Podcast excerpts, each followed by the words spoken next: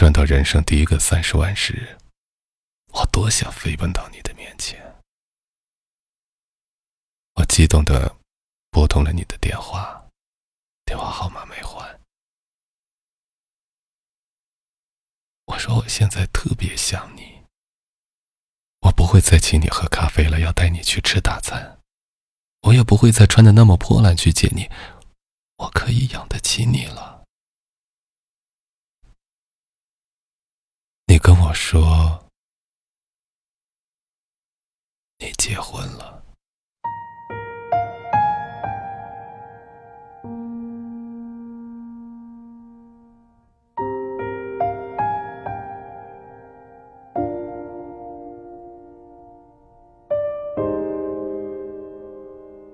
三年前，我在网站上发了一篇文章，你点了喜欢，并且开始关注了我。你说你很喜欢我这种文风，我礼貌的回了谢谢，便没了下文。后来经常在网站上发文章，你便跟我评论。互动后发现我们有共同的爱好，我是文字的搬运工。你喜欢看我的文字，我喜欢听陈奕迅，你喜欢听周杰伦。一个是诉说爱情，一个是代表青春。可能文字起到爱情催化剂的作用，在我们互相催化了两年的时候，便深深的爱上了对方。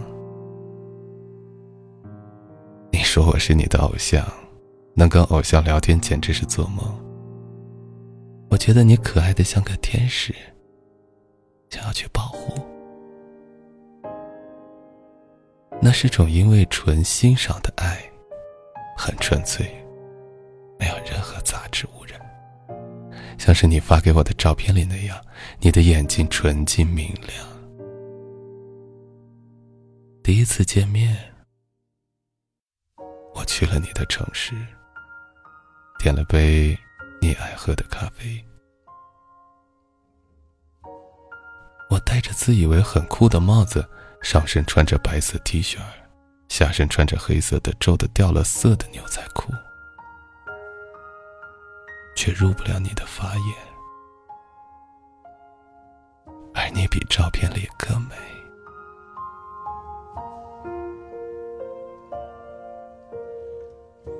你看了我一眼。喝了口咖啡，又吐到了垃圾桶里，就找借口匆忙离开了。你走之后，我才明白你离开的原因。我想问你，便轻轻打出几个字，又不敢太冒昧。我问：“你这是怎么了？”你回答我：“我觉得你跟我想象的气质不符合。”我们见面是个错误，我们不合适。你应该是上了公交车才敢把这段字发给我的，我猜是这样。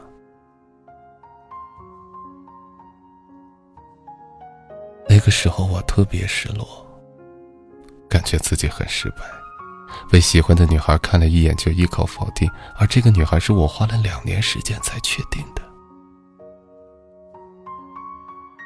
回到自己的城市，心里还带着来自那座城市的伤害，忍不住上了网站，想去找到你，却发现你取消关注了。我很气愤，感觉被玩弄了。都说女孩变脸比翻书还快，一点也没错。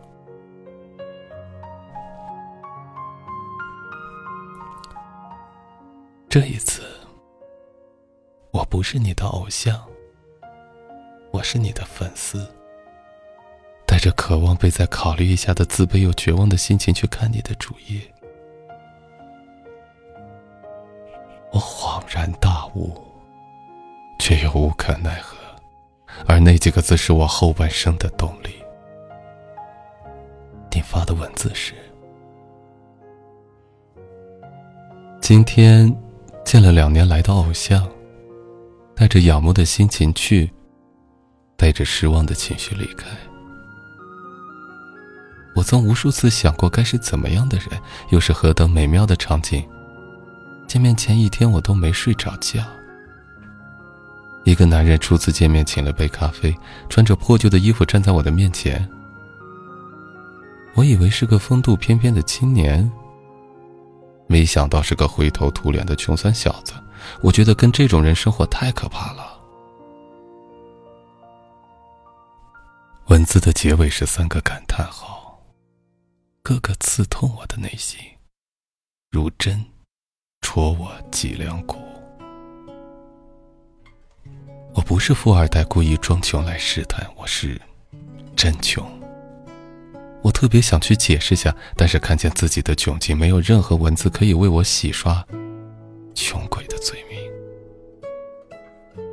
我很能理解你的这种感觉，没人愿意把自己交付给生活没有保障的人，不能给心爱的女孩带来安稳无虑的生活，却还去打扰了，是我的错，所以我也没有勇气再厚着脸皮说给我一次机会。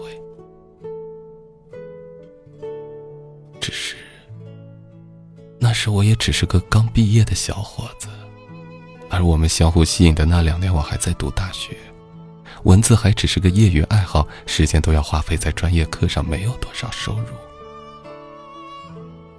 而你高中毕业就在外打拼，造成了我们的贫富差距。我一个月生活费一千，你月收入过万，这一切。文采再好，我也没有机会去解释。毕业后，我开始疯狂的写作，将全部的精力投入到我喜欢的写作中，将我所有的才华毫不保留的展现出来，为的是尽快富有起来，在姑娘你嫁人之前。没有节假日，没有休息日，一头扎进写作中，没日没夜的与文字死磕到底。事实上，仅仅一年的时间，我在网站上的粉丝超过两万，写了两本小说，销量、回应都不错。一年工作的煎熬，身体垮了，颈椎病从脖子到腰部，一年的心急如焚。我怕来不及，你遇见了别的人。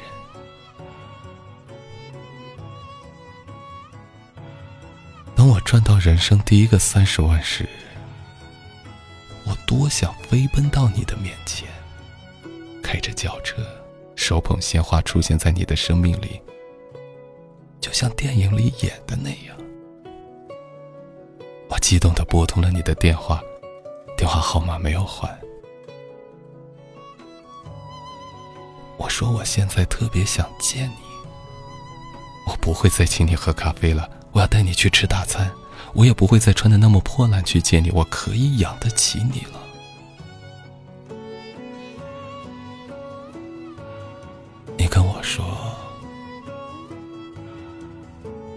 结婚了，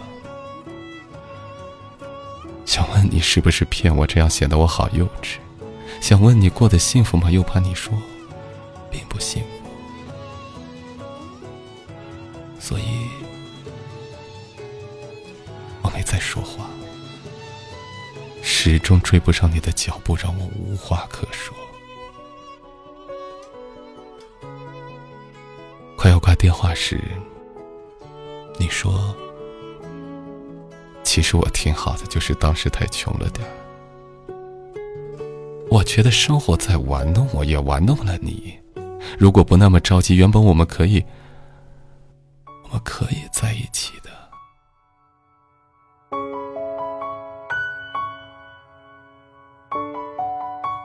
每当我看见身边的朋友因为男方贫穷，父母棒打鸳鸯时，我都想说：“再给一点时间吧。”当我看见女孩花光了青春愿意等，而男孩却不珍惜的时候，不去奋斗，我只想说：“离开吧。”